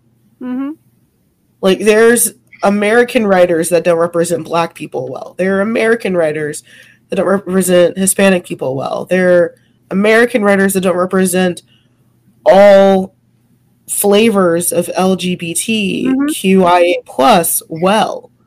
I mean that is that is literally the origin of a lot of these fan cultures. Yes, Is that the fans took the marginalized side characters and it. gave them agency. Yeah, exactly.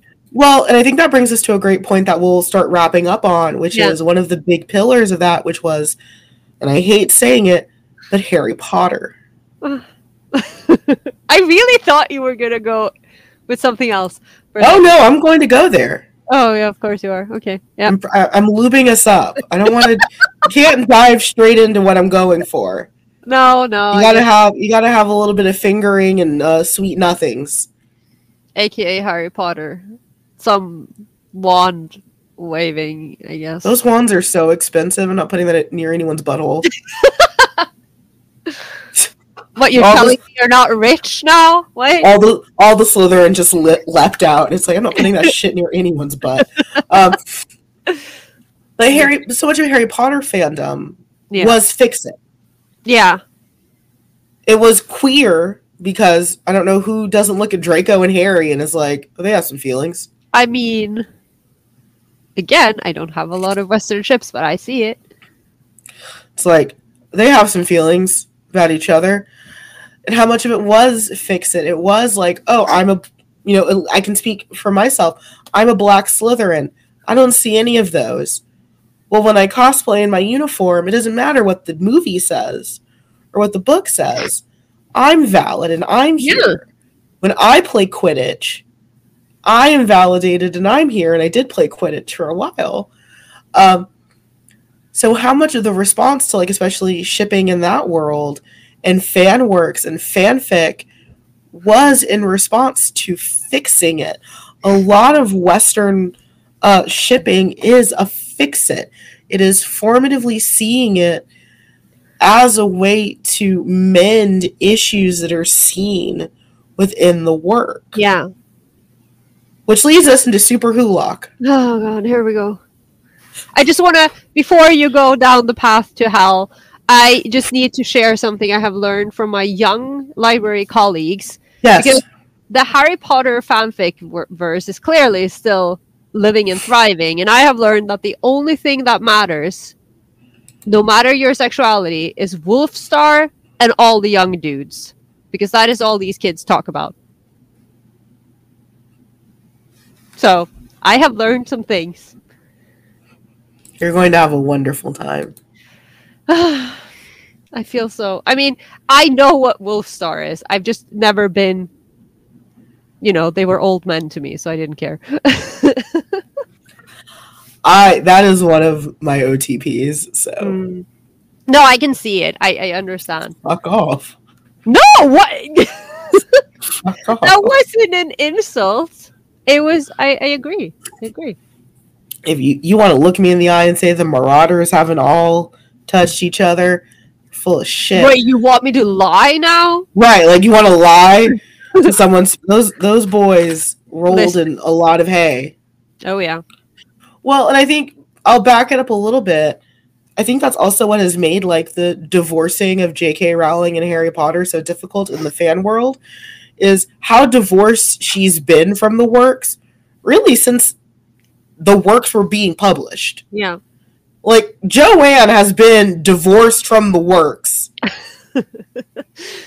for decades. So the idea of like saying, "Oh, well you can't read Harry Potter anymore." It's like why? I I don't I don't go into watching Prisoner of Azkaban and think, "Ah, yes, this is just as Joanne wanted." like that's made it really really hard for especially older fans like me where it's like she's never been a part of this experience. And yes i know you're going to say oh well it's the capitalism and giving her money blah blah blah. I know i know i know i know. I'm not belittling any of that. No. I'm not saying anything. I was just thinking about how even before she revealed her true self, you know, right. I feel like the fandom just, you know, once the fandom got its legs, they just went running and she had nothing to do with it anymore because I feel like apart from a few instances where I remember everyone like celebrating her for whatever she did, you know, whenever she came Mhm. out on Twitter and said something, I feel like the fandom just from what I saw from the sidelines, there were so many iconic like ongoing fix and like headcanons that Mhm. everyone had just accepted that that series was already very very divorced from from the book canon absolutely. For such a long time. Yeah exactly. But um okay we're going to talk about SuperWhoLock okay. You do your thing. I do not know anything. Girl, go put the kettle on. We're going to talk about SuperWhoLock. so, SuperWhoLock is the unholy amalgamation of three big shows that basically gave Tumblr its backbone starting in the 2010s, so yeah that is- sounds about right which is Supernatural, Doctor Who, and we're talking about doctors like 10 and 11 specifically. yeah because nobody likes nine apparently I like 9. i also enjoyed nine I like that mean old man. There's not a type here at all. None. No. Uh, and and Sherlock from the BBC, which Yeah. I've talked about a lot on this show. You have? Maybe one day I will actually watch it. Next Patreon episode, we watch Sherlock. we and we don't watch like the first episode. We watch like the first introduction of Moriarty, so you can see what fucking drag queen Andrew Scott is playing. But if this is an option, why did we start on episode one of KinnPorsche? Why couldn't I just show you episode seven? I don't know, Carola. You didn't think about that, but I did. No, I did, but I wanted to show you the first one. Playing playing 4D chess here. So SuperWhoLock, when I say that you logged into Tumblr in 2010, I guarantee you everything on your dashboard was Super Hulock. Not on my dashboard because I used Tumblr Savior and I had that muted. I couldn't stop like I I didn't follow any of these shows and it was fucking everywhere and I just had to mute it. I think I actually muted it on Twitter. I think my Twitter still has it in its like blacklist filter. Uh, it was everywhere, and it Yeah. was a lot of shipping. Now, for Doctor Who, it wasn't necessarily a lot of queer ship as much as it was self-cessed, because since the start of Doctor Who, there's been a lot of very self-cessy shipping stuff that you can do. Uh, within Supernatural, there was obviously Destiel was the big one, but there was also a lot of old Wincest, which is incest between the two brothers, Dean and Sam. I still think that is so funny because we always used to say that incest is Wincest and then the Winchesters came along and Literally, they did incest. And then literally that became the shift name. I don't know. I think it's Wincest. poetic in some It way. is. It is. Even if I don't care about them in the slightest, I still. I mean, Uh, and BBC Sherlock, of course, is the gayest show that never intended to be gay. I don't know how because even the, like even the original books are kind of Gay. yeah. But then you get a Moriarty that's literally a drag queen, which, Mm. don't get me wrong, I like Andrew Scott. I think his performance, I think it's too much for this series because he's in like a flamboyant level 30 and no one else is rising to meet him. Like, okay, so to make it about comics, it feels like Batman night uh it feels like the Batman movie that had like um Tommy Lee Jones and Jim Carrey in it. Oh yeah, yeah. I've seen that one. Where like they were so campy that everyone had to rise to that level. Mm. Cause you cause otherwise, what the fuck is that movie? Moriarty is at like a Jim Carrey Riddler level, but no one's risen to his level. Ah, So he's just like a literal cartoon character. But in this like relatively grounded show. yeah. That sounds a little bizarre.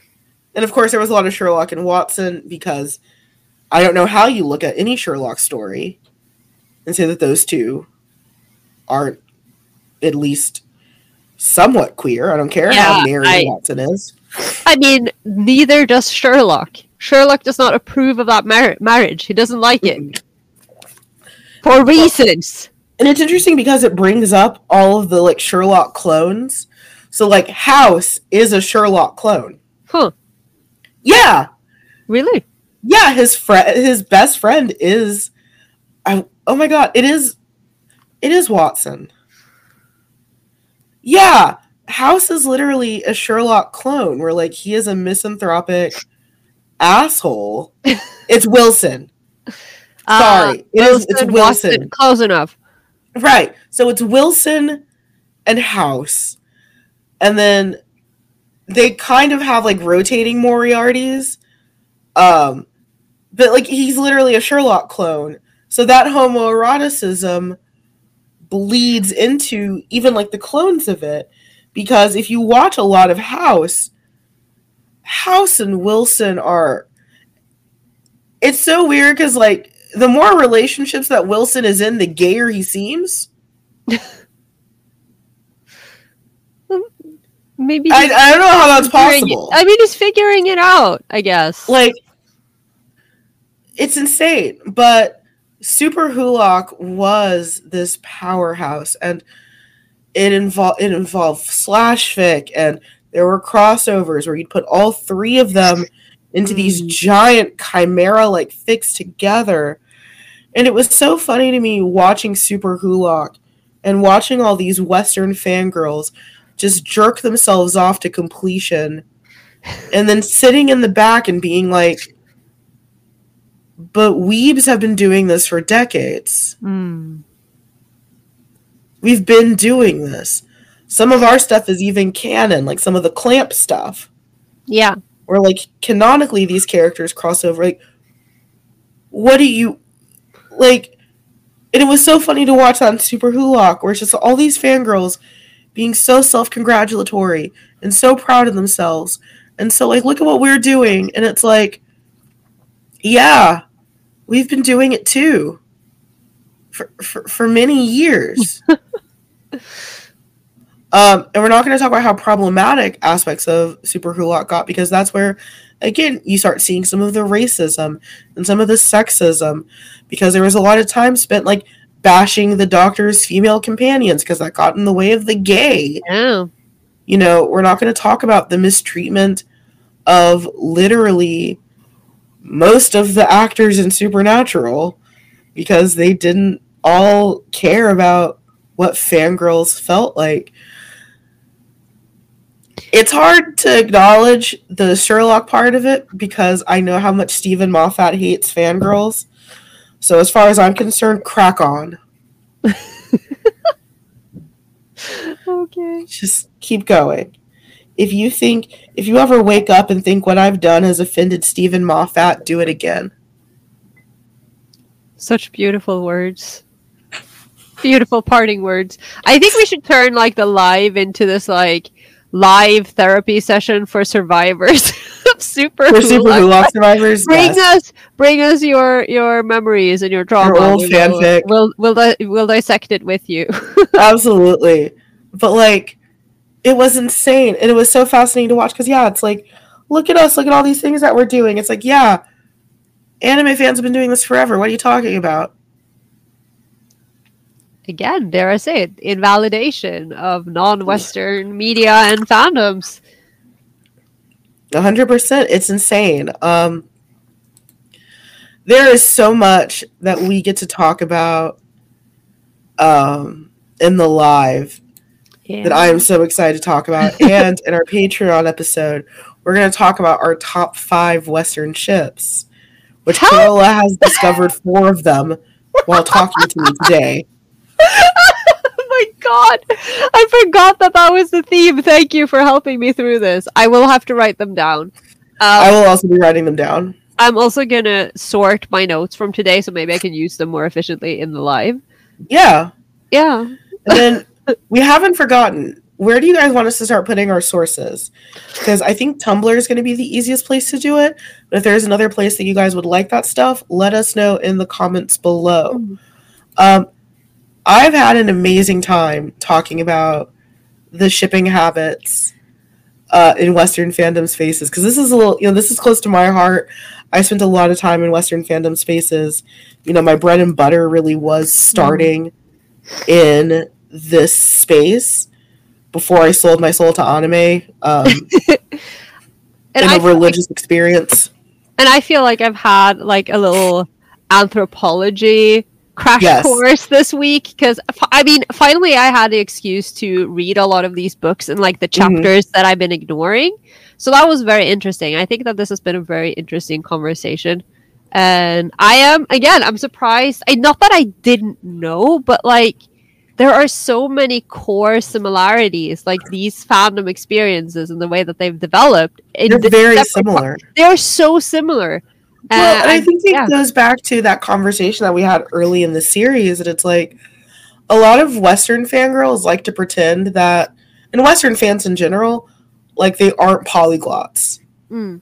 like they don't like other things. That like the comic book side of me and the anime side of me never shall the two mix. Mm. No, they're both a part of me Yeah. And they both enhance each other and feed off you know the sci-fi part of me the british comedy part of me like oh, that can never match up with, you know, the parts of me that watched a lot of. I mean, I, I don't watch a lot of like American sitcom television. I, I watch medical dramas. Yeah, I mean, I mean that's what I'm thinking too. I'm like, what do I have Mhm. that? Because you know, I mostly watch Eastern shows and like consume Eastern media. It's not like Mhm. I, it's not like I don't consume Western things. But when I start Mhm. thinking about what do I consume in the West, it's like, uh, period dramas and Yeah. documentaries, I guess, about serial killers. I mean, I and and like horror. I like horror. So there's that. Yeah, but I think that that's also like so to bring it back to like the black cultural experience being diaspora. I felt and do still feel a lot of cultural abandonment to being an American Mm. because I'm never fully accepted as being an American in the US because of the color of my skin because I live in a fundamentally racist nation. Uh I just I I can't. I cannot with your nation. I can't. You I can't either.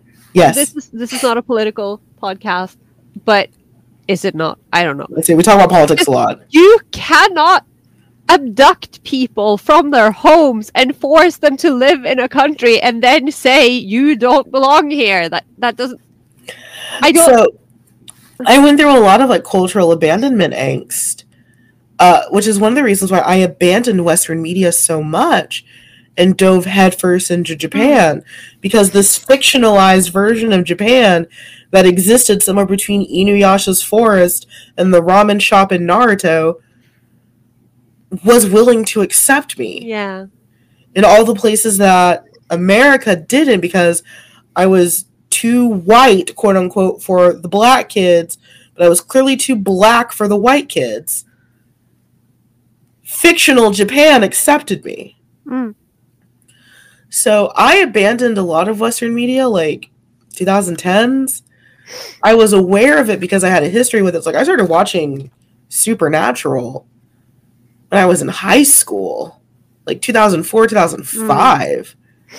So I already had a history of Supernatural. I've been watching Doctor Who because my parents loved British television.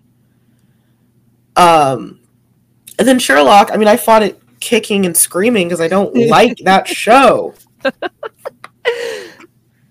Oh, you're just a victim. I am. But I, you But- know, I, like Yes. I don't have obviously very very different uh, experience, hmm but in my case, you know, because I am from a very small northern country, we don't have like we have culture and we do Mhm. have media, but hmm I think when you I think when you grow up in you know when you grow up somewhere when pretty much everything that you consume originates from somewhere else. And you know for us also you know largely the US and the UK and Sweden Mm-hmm. because I grew up I was raised on Swedish television. That was just how it was. But that we became more susceptible like we are more open to foreign media to subtitles to you know i think it's so it was just natural for me to just fall into other countries media because it wasn't that different because we are raised on american media even though it's not you know it's not ours it just feels like it right. so it's So- very different experience but But yeah, and there's a lot of stuff that we'll also probably talk about in the live when it comes to. Again, we're going to bring back some of those classist and racist implications hooray of the superior. I know it's so exciting. But I've had a lovely time talking about this as a good intro. Yeah Uh, if you want to uh, hear our Patreon episode where we discuss our top five Western uh, ships, you can do so by supporting the show at patreon.com. And Carola, we have been sitting on this for months. yes Do you want to talk about next month's episode? I do. I feel like it will just come out as like a jumble of sounds. I've been so afraid of saying it, and I'm like, okay, no, okay. We're very excited. February, So excited. next month. Yes. So excited. We are having a most distinguished, amazing guest on. We're Mhm. going to talk about something that we never talk about on this podcast, but in much more, much more uh, Mhm. eloquent ways. We're going to be Yep. talking about purity culture with none other than Sam Aburime. Is that how you pronounce it? Aburime? Aburime? Yes. Yes, of Rainy Studios, the scholar. We're gonna finally talk about purity culture. And you know, is last Sam! year that this is gonna be the year of we need to call in an expert. And Sam Yes. is I'm so excited Oh my god, I'm so about excited. having them on the show. Uh, so that's something you can look forward to in February. It's been so hard to not accidentally just name drop Sam. We have literally been like sitting on this for months and have just been like, this isn't real. This isn't happening. We have to, but we have to talk about it. We have to wait. We have to talk about it. We have to wait. Yeah. Uh, so I'm so excited for that. That's That what you can look forward to so in. February. Uh, Carola, where can the good listeners find us?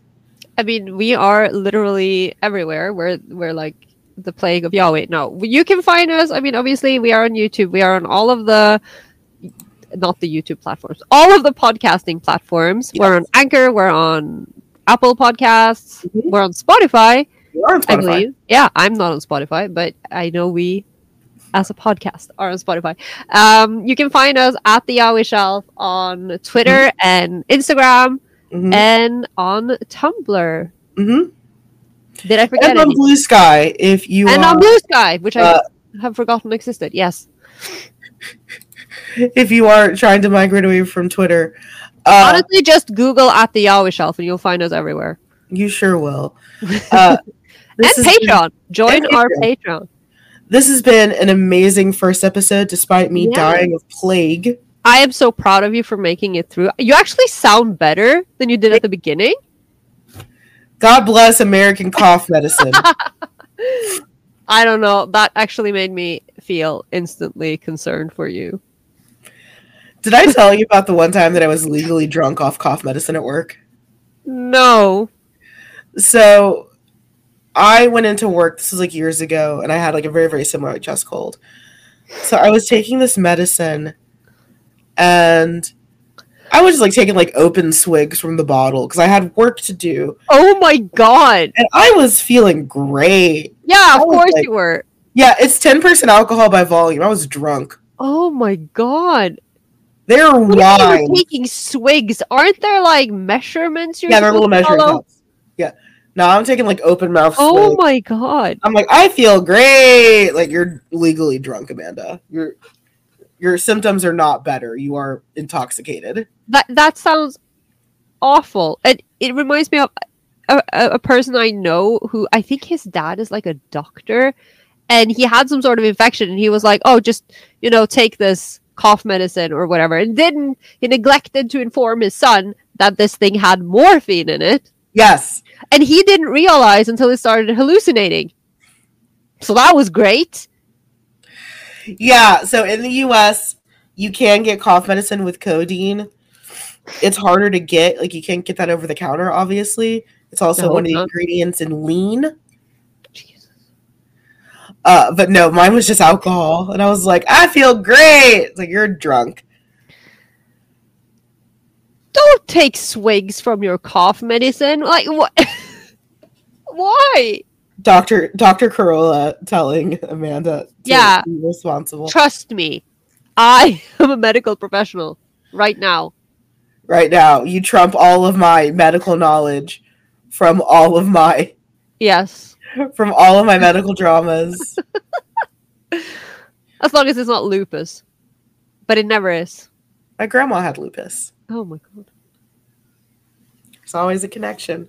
Hmm. Thank you guys so much for listening. Thank Uh, you. we'll see you in a couple of weeks for the live. By then, I should be recovered. i One should hope so. I do have asthma, so you never know. Please, please be careful and take care of yourself in the meantime. Like you can't die. It's the first episode of the season. Please don't die before we have Sam on. Can you just? oh, I can die after Sam. Yeah. Try to make it until then. Okay. Okay. I'll try to survive until Sam is on. yeah. Thank you guys so much, and we'll see you in the next one. Bye. Bye.